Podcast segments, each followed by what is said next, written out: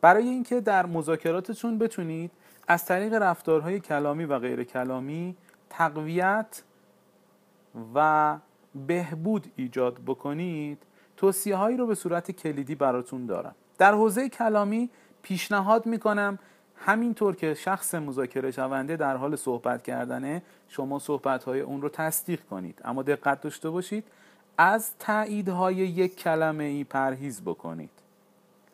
به عنوان مثال می‌تونید بگید بله می‌فهمم متوجه هستم.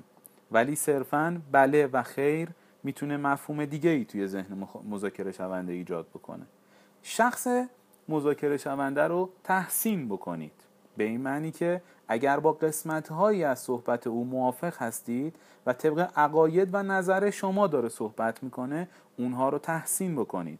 بگید خیلی خوبه بگید بسیار عالیه من هم نظر هستم با شما. اعتقاد من هم بر همین هستش.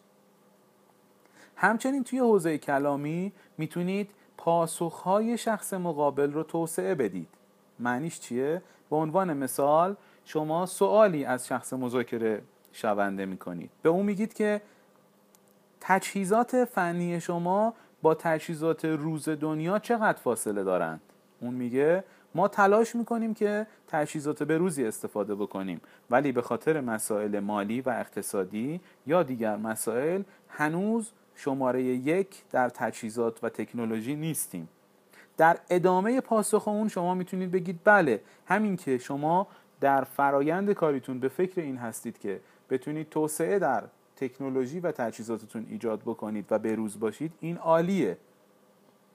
ولی قطعا مسائلی همچون مسائل اقتصادی بر این فرایند و تأمین و بروز رسانی تاثیر می‌گذاره.